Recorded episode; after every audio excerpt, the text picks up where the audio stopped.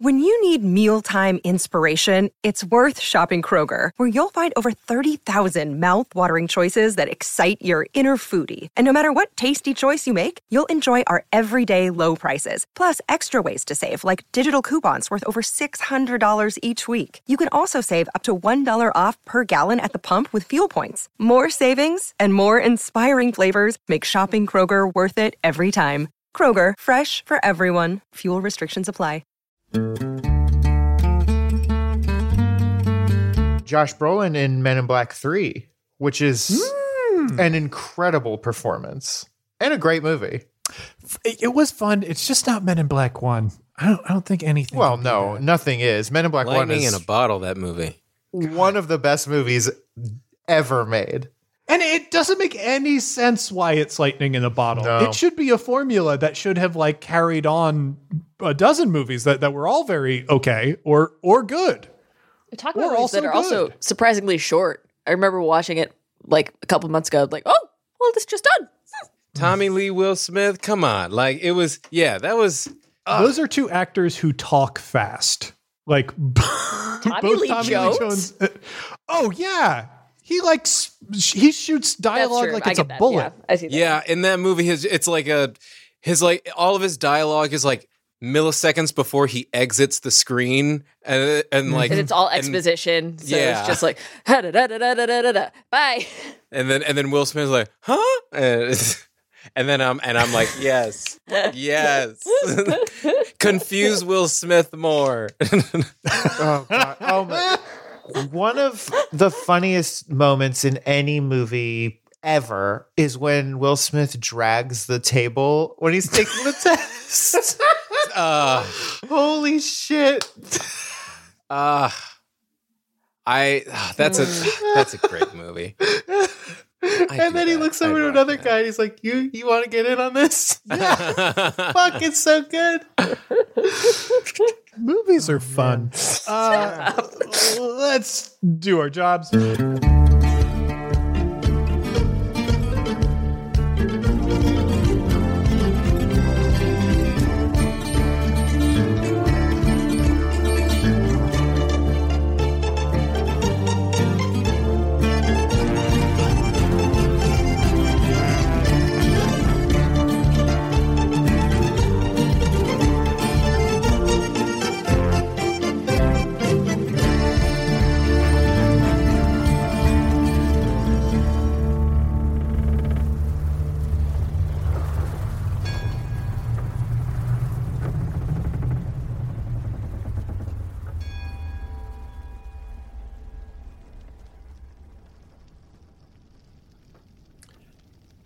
Crowd is stunned, completely unable to make heads or tails of what they have seen. What does that mean? Well, it's got to be a lie. The Grand Fire doesn't let people tell lies. The crew does not riot. The crew does not scream, but you can feel all of their eyes on you. They have not moved. Many of them are staring at those scars you have on your back, thinking through what they must mean after what you've shown them. Some of them make the dark calculations that somehow this means you must be at fault for all the terrible things that befell Sphere after the stars fell. Some of them, hopefully, think about the gesture of respect that the captain gave you. Hopefully, that will allow you to sleep here another night, to continue to live your life here, to not force you to abandon another home. Jonnet, I am curious because I think this is novel information for you. And Travis, I think this is also novel information for you. Mm-hmm. How do you process this?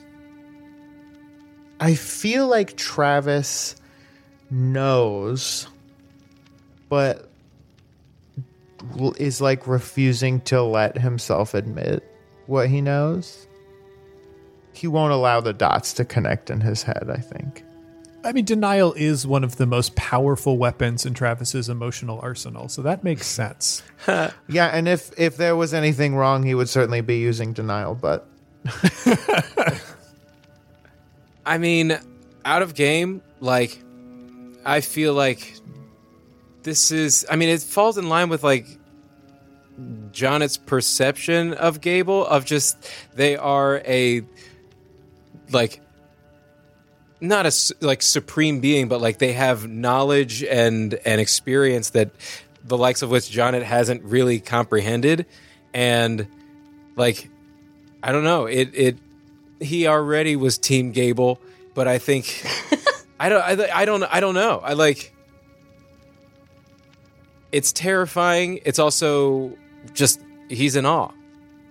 I like he will have to talk to Gable afterwards, but yeah, Well, we'll see. well, we'll see. yeah, yeah. Gable, where do you go to sit?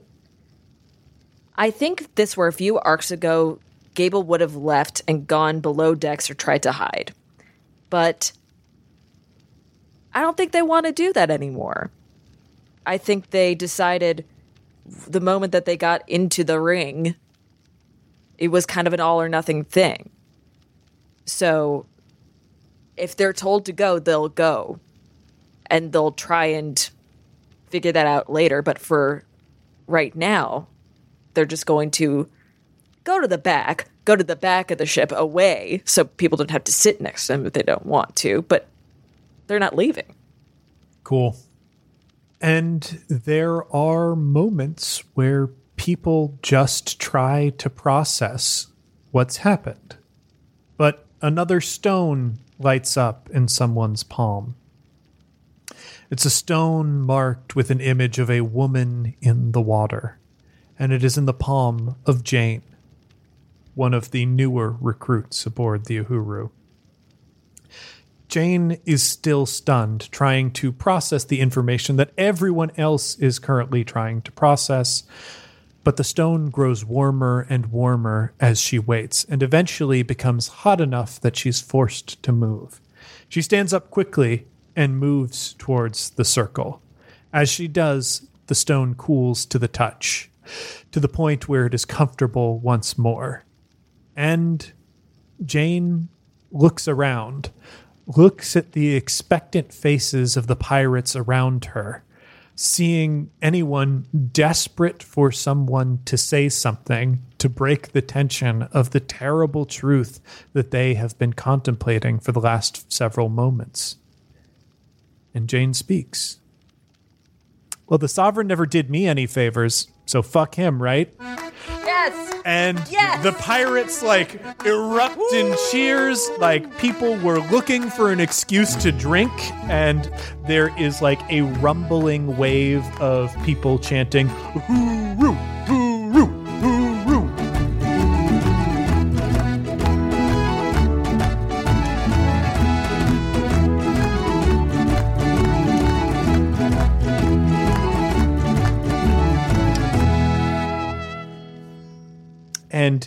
it dies away as Jane begins to speak. So I drew what I guess is the Rusalka. And I've heard at least one story about Rusalka in a bar.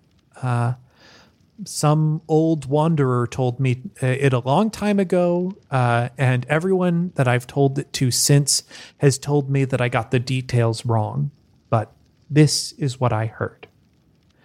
There was a man who lived long ago in a poor village outside Aram. And he was blessed with a few things. He had his health, though he was aging and tired. He had his home, though it was small and humble. And he had his wife, who was beautiful and devoted. And for many years, those precious few things were more than enough. But this town was beset by a winter that came and stayed for a full year. Stores throughout the town dwindled, and soon generosity in the hearts of people who lived there hardened into selfish fear. The man worried for his health, for he might waste away. He was worried for his home, for frost had cracked the foundation. And he was worried for his wife, because she did not deserve to suffer. The earth was too hard to farm, and the hearts of his fellow villagers made begging near impossible. Still, he tried, and at night he and his wife shivered as they starved. Eventually, he grew ill, so ill he could no longer leave his bed even to beg. His wife tried to tend to him, but they had so little between them, and all the little that she got she gave to him in hopes that he might recover from either the cold or the hunger. When things seemed their darkest, she committed the last of the little strength she had to weaving, and she was a skilled weaver. She was skilled because she wove her love into the thread and made a marvelous fabric that matched her own loveliness. It was a blanket, and she used it to cover them and warm them. And it was as warm as the love that she had for her husband, and it held out the cold of winter. And although the man was near death, that warmth brought him back to life, gave him the strength that he needed to go out once more to beg again. And he took the blanket with him, and it kept him warm while he was on those streets, and allowed him to stay out longer than any of the other beggars in the village. The man was approached by a merchant, a man with eyes like coal who stopped to admire the blanket. He asked the man where it came from, and the man replied, My wife wove me this to protect me from the winter cold while I beg. The merchant with the coal eyes lit up at that and smiled. I will give you two copper bits for that blanket. The man shook his head and replied, you are generous, as two bits would feed us for two weeks. But unfortunately, that will not be enough for my wife to reclaim her strength. She gave everything so that I might have this blanket around my shoulders so that I could beg for our lives. If I give you this blanket, I will freeze. If I don't give you this blanket, I will starve and since I starve already, I must hold my blanket. The merchant's eyes went dark as he was denied something he desired. He spat. Foolish man, no one will answer your begging as we all starve. If you wish to feed your wife, go to the river and fish. None dare approach the waters, but I do, and I eat my fill every night, and I laugh at every fool who chooses death over danger. The man saw that the merchant was healthy, untouched by the bite of cold due to his fine clothing, but also untouched by hunger, because he did eat fish to keep his belly fat. He saw what he could have for his wife, and he felt the pull of hope. Seeing the man's hope, the merchant smiled again. How's this? We'll make a deal. I will show you where to fish, and you will take back what you catch to your wife so that she will regain her strength. And in exchange, you will agree to sell me your blanket, once she has restored herself. Then you will set her to weave again.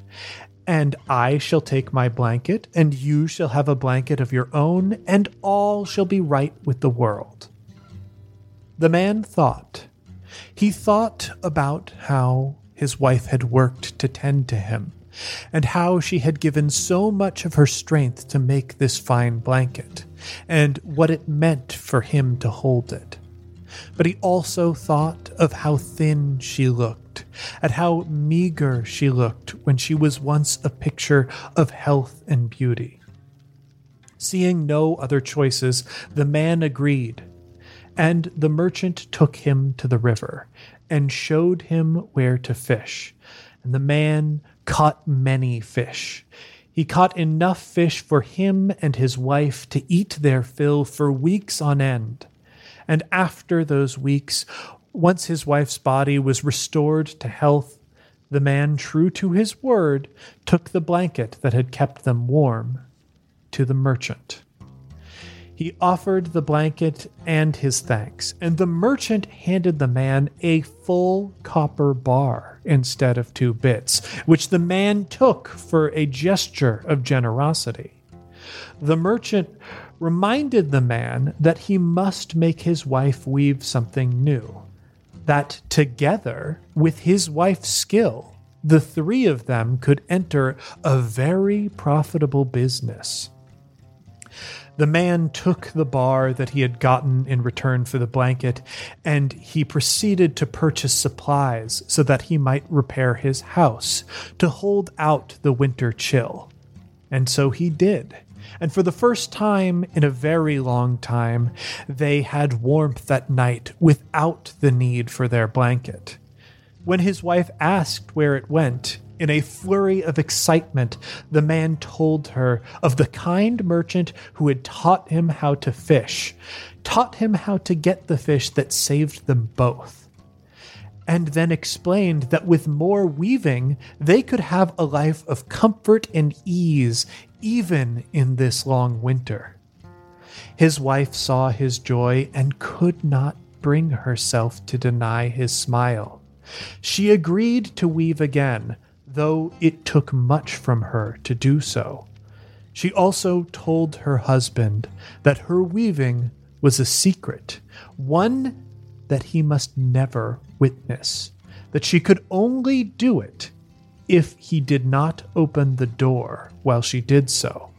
And of course, he agreed, for he loved his wife, and he wanted to offer her the life of ease and comfort that the merchant had promised. As time passed, the man and his wife sold many things through the merchant. They fixed their house to be fine instead of modest, and filled it with stores that would last a hundred winters. However, despite the plenty they had found together, the man's wife took ill once more. And each time she finished a new weave, she came out looking more pale and weak.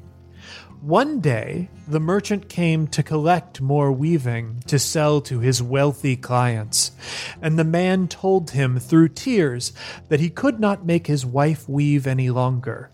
She had fallen too ill, and that if she were to weave any more, she would certainly die. At this, the merchant grew furious, and the coals in his eyes lit with a terrible fire. You foolish man. I have wealthy and powerful clients demanding more of this fabric. I have already sold her next weave to the queen of Aram. She will pay 100 times what the others have. Have you forgotten what saved your wife before? Go to the river and take more fish. They will nourish her now as they did then, and we will both be rich men. Do that, or I shall beat you and take what weaving remains for my own and keep all the profits to myself. The man fled. The man fled in terror from the horrible fury of the merchant, and he went to the river to try and fish once more. He shivered in his new fine clothes, for they did not warm him in the way his blanket had in the past. But the fish would not come. He ventured further down the river, where it ran wide and wild. He cast again and again from the bank, but came back with nothing. In desperation, he waded into the freezing water, and his bones began to clack and chill. Then a voice broke through the torrent of the river. I feel the want in your heart, little man. What would you have from me? Before him stood Rusalka, the spirit of the river. Her eyes were like blossoms, and her voice a cool current. She was fluid grace and untold beauty given form. The man had never seen a creature as lovely as Rusalka, even his wife. I am looking for fish, mistress, the man said, terror in his heart. The hunger in your heart is for fish? Rusalka drew closer. I feel more appetite in you than what a man has for fish. As she drew closer, the man could not help but notice her beauty. It is for my wife. She is ill, and, the fish of your river saved her before when she was at death's door. The man chattered and looked up at her with eyes full of fear, for he had heard stories of what Rusalka had done to other men. Her dark eyes cascaded down her back in a flowing fury. Your wife is ill, but you are fat and finely dressed. How has she fallen ill? Do you not live in a fine and sturdy home? The man's voice shook. My wife weaves wondrous things, and, and they keep us warm and wealthy even in the long winter. But she cannot recover from one week to the next. Demand for her weaving is too high, and so she is set to waste. Rusalka ran a hand over the man's chest, and her cool touch made him shiver but not from freezing. Do you desire a wife, or do you desire me? We could lay together while she is ill, and I could show you things that your wife never could. And the man in his heart was tempted. But he remembered his wife's beauty. He remembered her smile when she was vital and he refused. No, mistress, you are the picture of loveliness, but her love is a love that I need more than yours. Rusalka was undeterred. Is it her love you desire, or the wealth she brings you? Lay with me, and I will grant you all the wealth my rivers touch. Lay with me, and you will know the bounties that the lost kings found only in their dreams. Her eyes held his firmly, and he could not look away. Again the man was tempted. But he remembered the devotion that his wife had to save them from the cruel cold when he laid ill, and he refused her again. No, mistress, I cannot. I love my wife more than even wealth. I love her more than my life, which is why I risk it to save her. The river raged around them as Rusalka called. You lie! You set your wife to weave and let her waste while your home filled with petty comforts and idleness. You did not love her until you imagined you would lose her and all the petty things that she brought you. That is what brought you to my banks before when you caught the fish to save her. That is what brings you into my waters now. Lay with me and embrace the coldness that lies at the core of your heart. And she ran her fingers through his hair and gripped them tightly to pull it, moving his lips in line with hers. And the man was racked with guilt and began to cry, for he saw how his greed and desire pulled him away from what he cared for. And he felt the desire for Rusalka even now through his sadness and sorrow, a desire to soothe the aches that folks hide within the darkest corners of his heart. He felt himself start to give in, to drift his lips towards hers.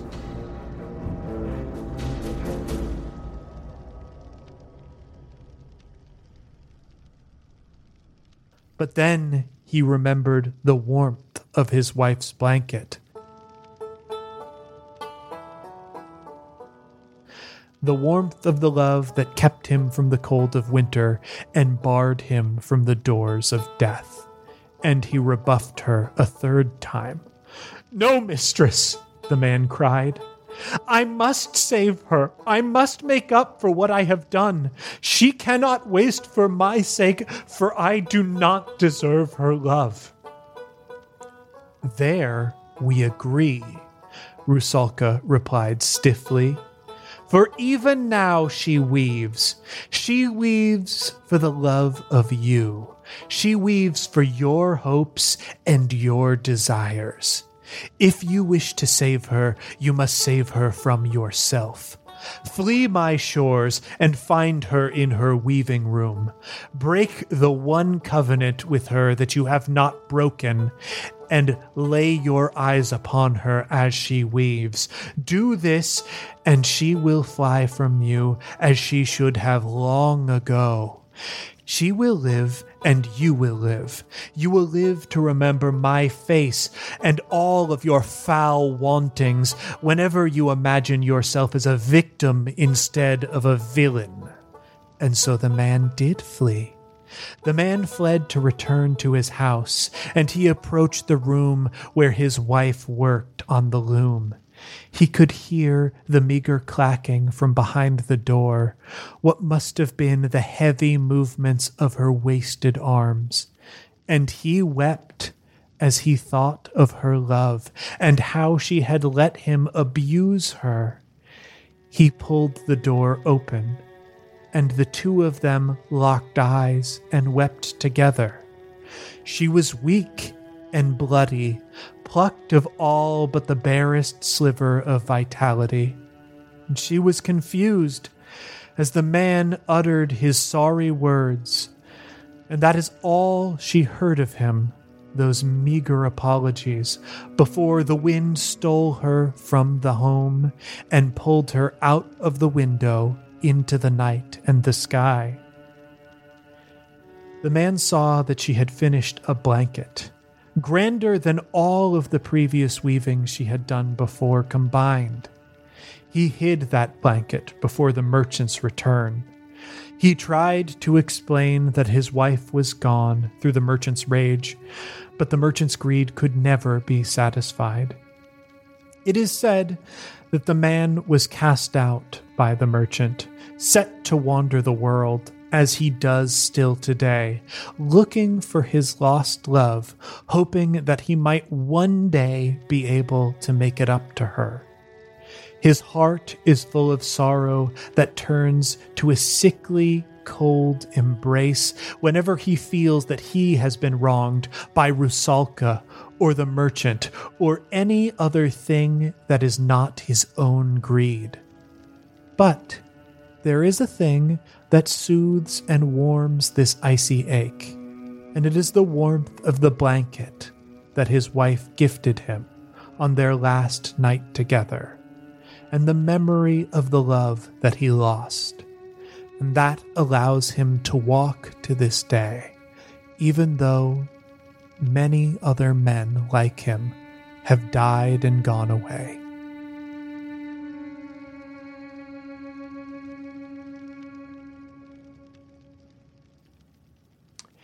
And once again, the crew of the Uhuru is met with a somber silence.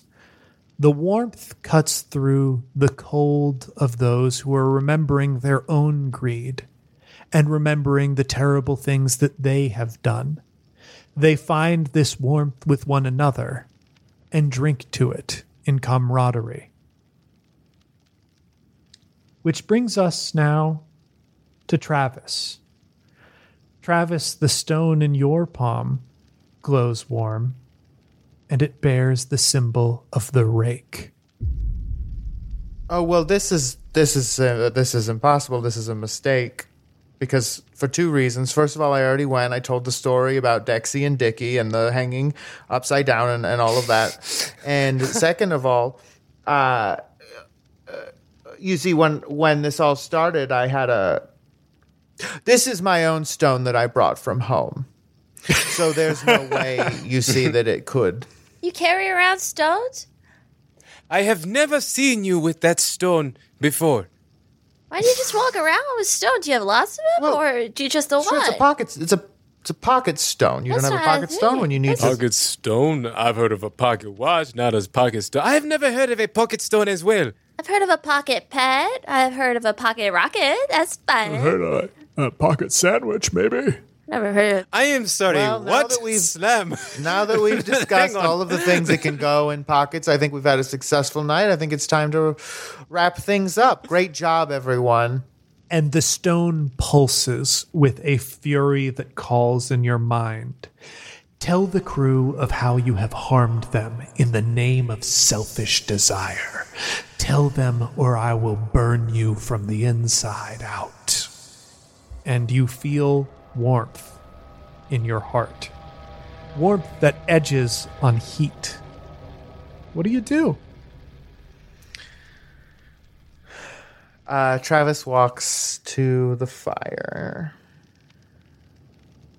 Well, now it's possible that I might have stretched the truth a little bit from time to time, but I think we can all agree that that's one of the things that makes me so lovable. You see, it's it's the fact that I'm sort of the ship uh, scamp. So, yes, from time to time, I will skim a potato or two off the top of the manifest for myself. Uh, they fit nicely in my pockets next to my rock. And uh, again, like I said, I think that it is a good time to call it a night. Great stories all around. Wonderful job. The heat inside grows more intense and racks you with pain. All right, and fine. There was never a rule in the book that said that I needed my own bunk because I was quartermaster until I wrote that rule in the book that said that I needed my own bunk because I was quartermaster. The flames of the grand fire gather around Travis's feet and start to lick their way up his body, consuming him in flame. And you feel the touch of that flame in inches and increments. It- you know, it darts in and out, but each time it brings a searing and intense pain that does not mark your flesh. All right. This is a new coat, and if this fire gets too real, I don't want it to get burned. it's a coat I bought myself. the fire very quickly untrue. Proof demonstrably so. All right. Shortly after I joined the crew of the Uhuru, after much begging from the other members, I, as you know, went on a scouting mission to an island with some folks who are with us and some who are not. And on that trip, I did some things for personal gain. But who among us hasn't done such things? This is another burst of fire. Okay. Now, how come I'm sure that other people, when they told their stories, you know, were telling their own versions of their stories, and they didn't have any of this. And that, to me, feels like it's on, on the grand fire and not me. But I digress. as a new member of the crew, I knew that it was important to ingratiate myself with those who made decisions. And so I went along,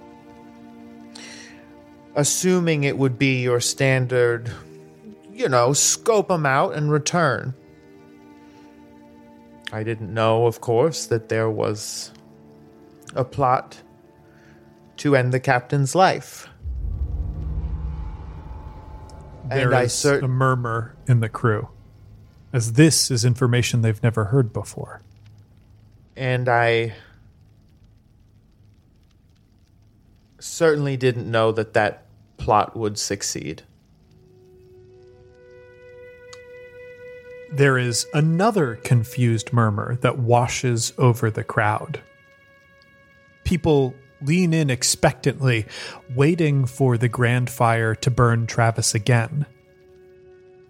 But the flames do not come.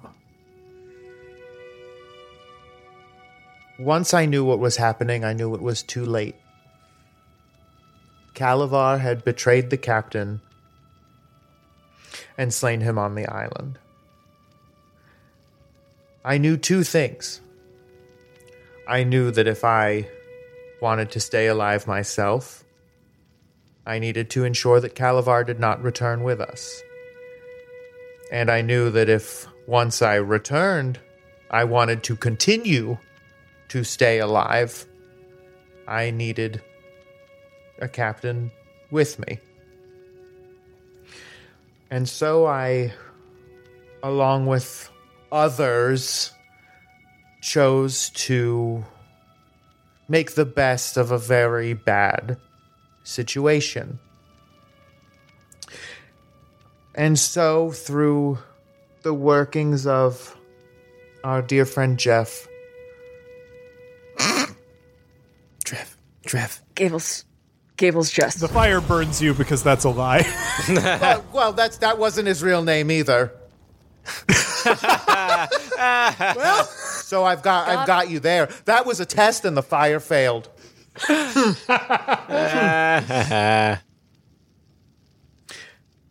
anyway, Dreff used his knowledge to bring the captain back. But unfortunately, he could not bring the captain all the way back, just back enough. Uh, but I think overall he did a pretty good job. And I think the captain would certainly agree. and with that, Ormar stands up. As the crew looks at him with gazes that mix curiosity and horror. The captain strides once more into the grand fire and draws his blade. Everyone waits and watches as the captain holds the sword in his hand. And Travis, you can see muscles tense and flex in his sword hand, as though the captain is making a decision. One of the things that really strikes you about this is that that is far too natural of a muscle movement for it to be one of the programmed movements that Dreff came up with when he was designing the ruse that would be the captain, oh, all those months ago. The second thing that strikes you about this is the captain's fist, as it is brought deep into your stomach, causing you to fall over with the wind knocked out of you. Well, this cap- was not supposed to be part of it. The captain combs his fingers through Travis's hair and lifts, lifting him up off his feet above the ground, holding him aloft for all on the crew to see. It doesn't think- feel great. Okay. I feel like at that point, Jonet's probably at least just like, hey, put him down. Okay, Gables behind Jonet. Yes, The two of you watch in like kind of anxious horror, not sure of what's going to happen. And I think you even get the opportunity to rush forward into the fire. And I will say that the fire does burn you as you approach. I'll let you decide on your own whether or not that matters to you as you dash forward to save a friend who appears to be in mortal peril.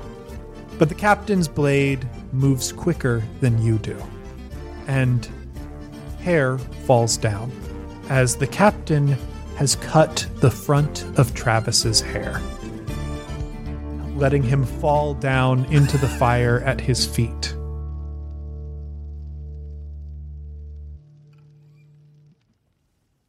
This is a mark of deep shame aboard the Uhuru.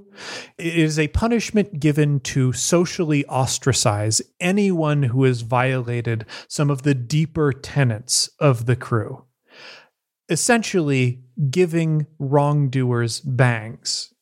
And they're bad bangs. They're not even or good at all. Ugh, a mullet of penance.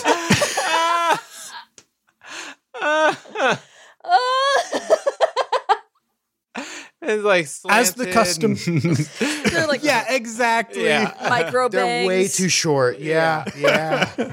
It's like you thought it was punk, but it really just looks bad because you've got a bad forehead. There's like a section that's like the original length. yeah, exactly. Yeah, it only got part of it. As the custom goes, this person is not to be expelled from the crew. They are not to be killed or harmed physically much, but their penance is supposed to last as long as this haircut does. Now I mm-hmm. think, and correct me if I'm wrong, and I'm not. when Travis does turn back into a person after he's an animal, will his hair just be back Be to fine. normal? Yeah, it will. That Got him. that sucks. I he hate needs to that. live with some I hate that very consequences much. for longer than 24 hours. That's so fucking funny. I'm s- God.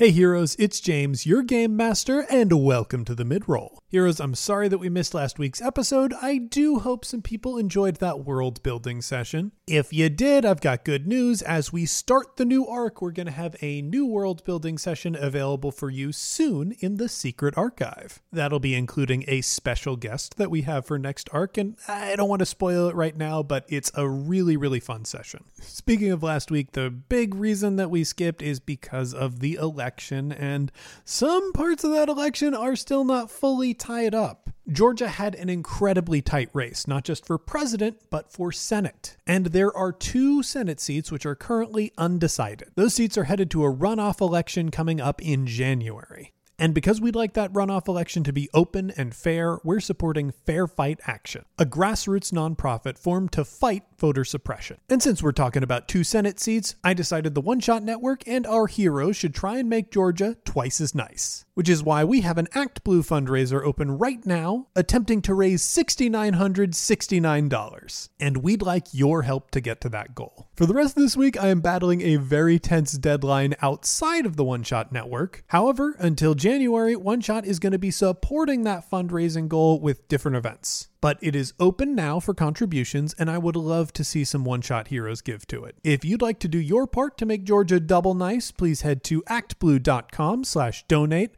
slash GA69. Thanks as always to our backers on Patreon. I think Casey did a fantastic job with this episode, and we can afford his work because of your support. If you like what you hear, please head over to patreon.com slash one shot podcast and sign up to be a backer. With your support, the show can only get better. Now, now, with all of that out of the way, let's get back in the sky.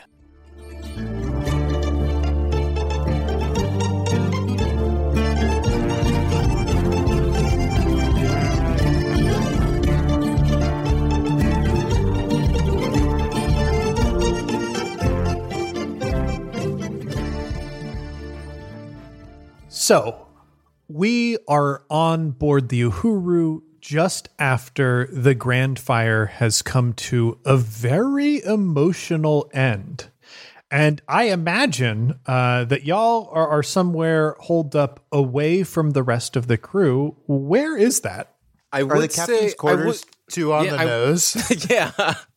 It. I think it's Dreff's office, right? Mm. Because it's his That- fault. All of this is his Yeah, it is. fault. It is his fault. It kind of is Jeff's fault. uh, I mean, I like that. Yeah, I, I think Drefts makes the most sense because it is, you know, contained and away from everyone else. You could have some privacy there. It's not the captain's quarters. Uh, it seems like maybe there's some unpredictable stuff that you might want to avoid uh, concerning the captain. So, yeah, we we we join y'all in Drefts' quarters. Yeah, we're just gonna go ahead and nip this in the bud. Uh, John it opens the door, kicks uh, jerk off Jerry out, just make sure that he's not there, and then we all get in here. And then Oh, we hey, come on, come no, no, on. no, nope, nope. We've already pet, and so now we can process in earnest. Okay, but I'll be back. we know. We saw the schedule. Yeah, yeah, yeah. yeah. You've got the. Yeah, you you've saw it. You next saw it, but you're not respecting it. There are two schedules like on the door with like you know lines and, and pencil things it's like this room cleaned by this room jerked off in Oh, It's a holiday day, so we're off schedule right now. Get out. Um, Is there a window in there? okay. yeah Gable Yeah, what do you think I opens. look out of? Get out of here. Oh, How do you? How do you slide through doors? You ever see that? dimensions you ever see that episode of X Files with the man that can? um It's called Tooms. I'm a Tooms kind of guy. Get out of here. Uh, That'll be did you say that'll be real big with the X Files heads. Yes, all of our Gen X fans. Well, they want to Okay, believe. boomer. Gable i'm sure opens a john window. rogers i'm sure john rogers gets it and has Okay, enjoyed that joke Uh, John, if you enjoyed that joke, just tweet it, Johnny. Johnny in brief. Uh, just let him know if that was that was good for you. And hey, if you want a little treat, here's a freebie. Hey, you've reached John. Not the John who's saying this, but the John whose phone this is. Uh, and John's not here right now. So please leave a message and, uh, you know, trust no one. Am I right? Okay, I'm just gonna because I had a I had issue with this before when it came up in the other episode, but I guess I'll just voice it now because here's the thing: the point of like a celebrity voice on your answering machine is like you you like say who you are or you're doing the voice. You had no intro. You were just a different person on You're saying it- Kevin's like voicemail. It's more confusing. Yeah. it's just like the I reckless abandon, Johnny. Like, What I like about it is why you just take, just be The- considerate. the context clue that he gave you on that one is that his name is also, John. John. like, I mean, now all I know is that this man knows another man named John, and I don't know his contact info or where else to reach him. And also, it kind of fades out at the end. Yeah, just doesn't stick the landing. Oh, God. Like, do you have the right lot. number? And look, Well, I, hey, that's the coming old- from get someone who I I had ne- I've, I've I've stuck like five landings total in my life. I know what I know what it, I know what it looks like. The only way to find out is for uh, for all of us to wait hmm, two three weeks, call John Rogers, and see what his voicemail is. I There we go. These, That's these it. voicemails, are, people have to pay to not have them on their phones. In two to three weeks, this will not be out. We have so much content between now and then. Hashtag content. Uh, all right. yeah, boy, I sure hope that coronavirus doesn't come here. That'd be a bummer, huh?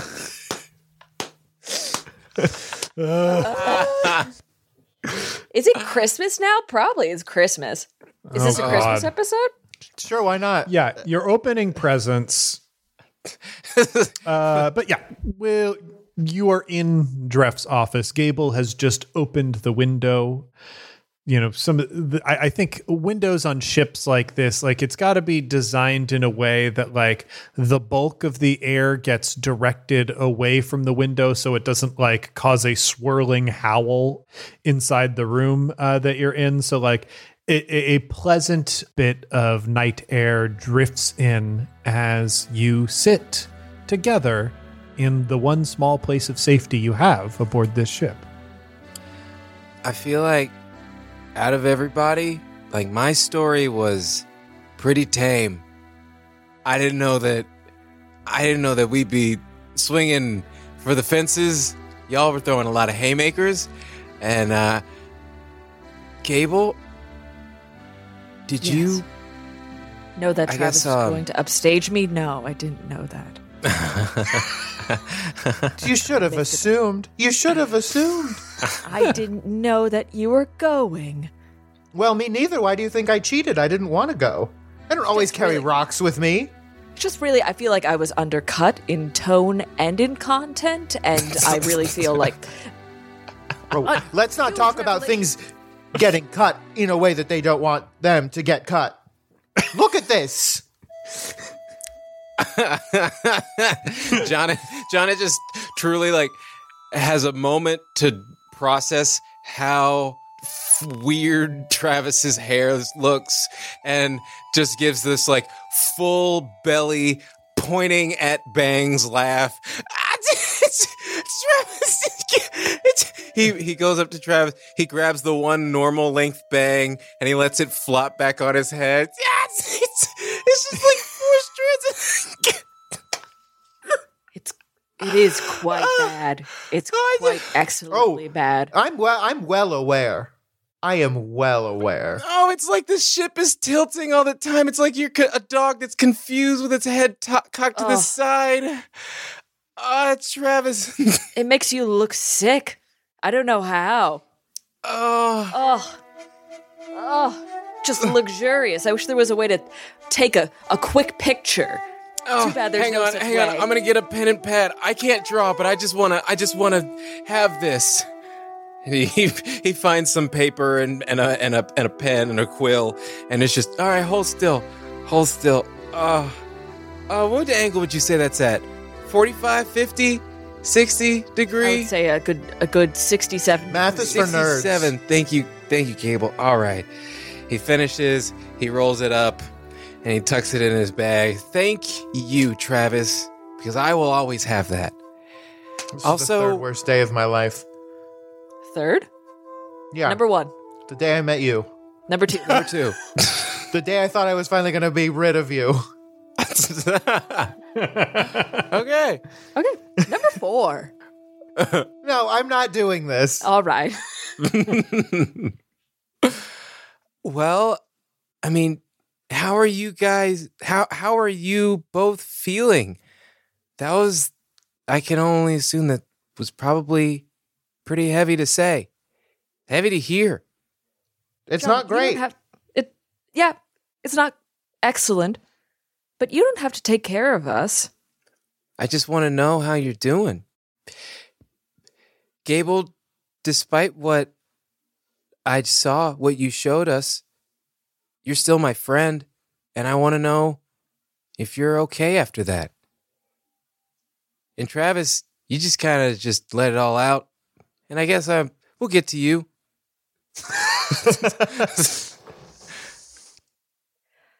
I've never been part of that ceremony before, but I imagine that Ormar, in his currently conscious form, it would seem, Very conscious, very aware. a little, a little aware, too aware. extremely, one would say, alive. The ceremony is meant to both heal and develop fresh starts, to burn away festering wounds. And even if you didn't know what it was, the fire would reveal to us whether or not our offerings would be enough for it.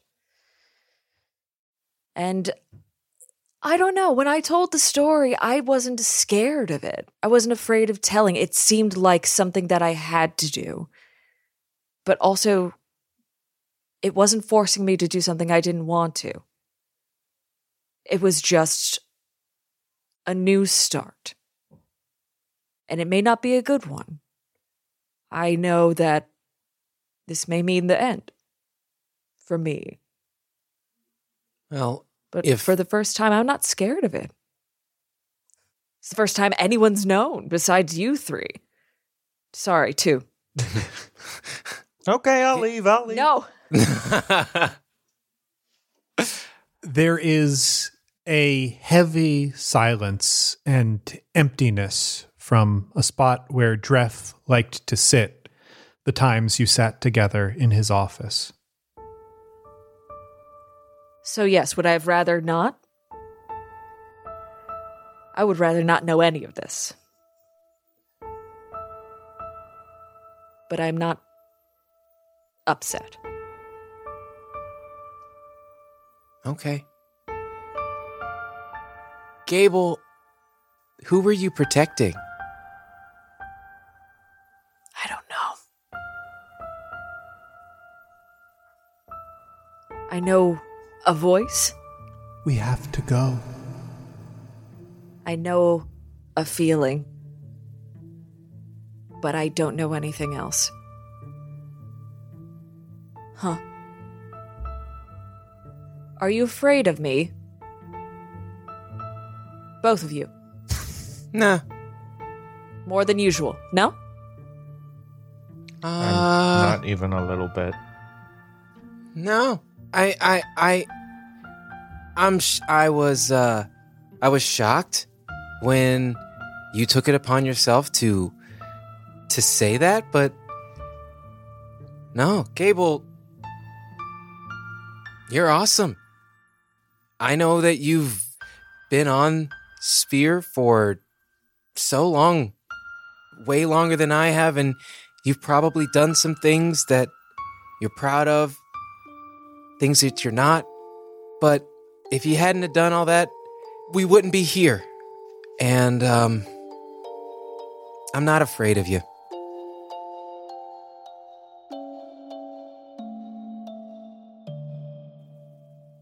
What I'm afraid If- of. no, you go. If you were capable of killing me, I am certain you would have done it a long time ago. Well, I almost did. Yeah. Yeah. now you go. Say your thing. No. Truly, I was just honestly going to say that I'm afraid I can't live up to it. Whatever it means, however, people going to be afraid of me or expect me to do the next thing, I'm still just a person, and I don't think I can live up to it. I, it's not, it's not fair. It's too big. I don't- Gable, I can't. everything that you've done on the Uhuru thus far has been living up to it. I don't I don't. God killer. Me? You I eat did- oatmeal for breakfast. and you don't put anything in it. No, no, no, no sugar, no strawberries, just raw. No oats. milk. Yes. no hot water. dry, raw oats. No. It's disgusting. that I'm afraid The of. only other force on Earth that can eat oats that way is a horse, which we all know is the darkest, most evil thing on Sphere. I can't. I get up in the morning. I sleep at night. I'm just a person. I. That's the thing that doesn't make any sense to me. That's the thing that it. I can't make these two thoughts align. Holding a gigantic worldwide secret and just being a person, just being Gable, it doesn't make any sense, and I hate it. Anyway. Well, I think everyone in this room is just a person, and in one way or another, we're all kind of capable of pretty incredible things. To be to be to be a person doesn't mean that you can't also strive to be more, have more in you. I think. Travis, doesn't it make you sad that Jonet is so much smarter than both of us? Well, it would. Yeah. if I was listening. Yeah. To, to, to be clear, I heard everything you said, but I wasn't listening. you don't have to explain that anymore. That's baked in. I what I want to know, Travis. I Yes, what happened? you said it correctly. So, I mean, do you plan on staying on the ship? You've been marked. Well, The captain is Yes, displeased. but- but not displeased enough to kill me. And that's sort of my sweet spot. You know? so this is kind of like a business as usual. Nothing really changes. Well, here's Yeah, the if- thing. Something I'm quite looking forward to is while the captain may have his opinions, the crew has their own. A Oh, and they of love me. opinions. oh, no! Oh no! Oh, oh no! No! No! No! No! Oh no! no! well, if we were to if we were to take a vote right now of which of the three of us people like the most, I think well, I would just feel I would feel bad. You know, I wouldn't I wouldn't call that vote because I would feel bad for you both. and I wouldn't let you call the vote because you'd probably cheat. Ooh. Yeah. Hey, here's a Well- question. Why didn't you just do any other secret? Why'd you do the big I one? tried. I tried and it kept burning me. Really? Oh. And they wanted the the fire wanted the big secret. Wanted the big secret. and you know it i just have this this nagging feeling and i i can't help but feel well i can't help but feel bad that i was the one to say it not one of you because it wasn't just my idea well but i got all the blame i got the bad haircut Hmm. I wonder why it did choose you. i don't know i guess the fire really wanted to hear about the dumpy boys and their farm or whatever Hey, my prompt was tell a story from home.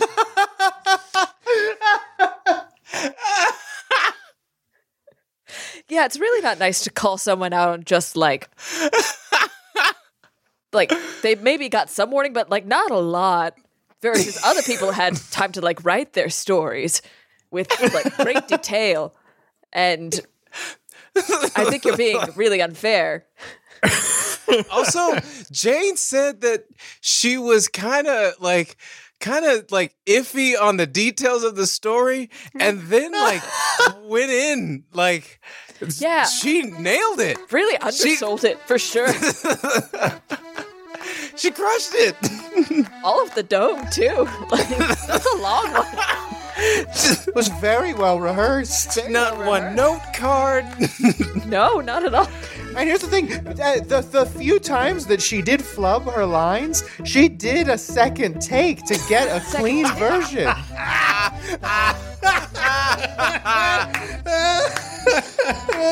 I just And then I'll Mar- be honest, like, y'all notice she was playing music underneath. She was underscoring Yes. herself the whole Yeah. time.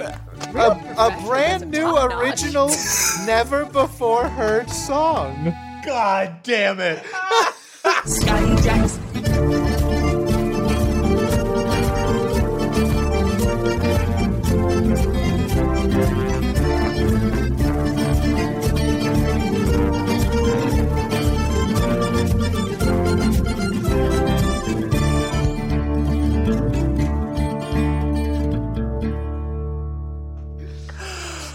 If only there was some way to to kick an artist to start them on the process of writing a new song.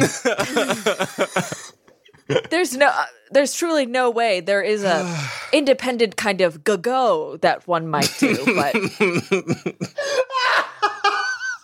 Good go. just sort of like that motion forward t- to Oh, the- to to go seek the muse. Wow. Wow. Go fund me. There it is. Yes, mm-hmm. excellent.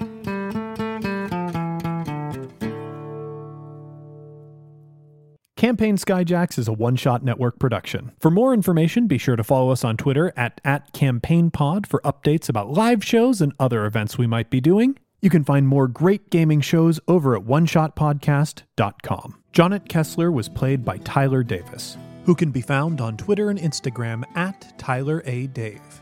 Gable was played by Liz Anderson, who can be found on Twitter at Liz Anderson underscore underscore underscore, or on her podcast, Paired. Travis Madigo was played by Johnny O'Mara, who can be found on Twitter at Johnny in Briefs or on his podcast, Dilettante Ball. I am James D'Amato, your host and game master. You can find me on Twitter at OneShotRPG or on my other podcast, One Shot. The original music featured in this production was composed and performed by Arne Parrott. You can find Arne on Twitter at A R N E P A R R O T T. And you can find more of his work at atptunes.com. This episode was edited by Casey Tony, who can be found on Twitter at Casey Pony, spelled C A S E Y P O N E Y, or on his own podcast, Neoscum. Our logo was designed by Fiona Shea, who can be found on Twitter at Fiona Pup.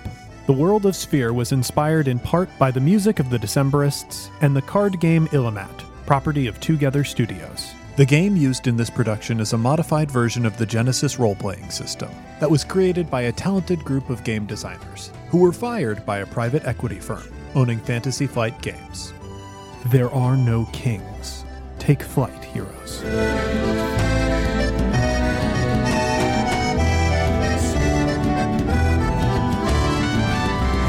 Strangers who've ever been kind, and once for our friends ne'er to rise. Twice to the dearest we're leaving behind, who know we can never deny the call of the sky.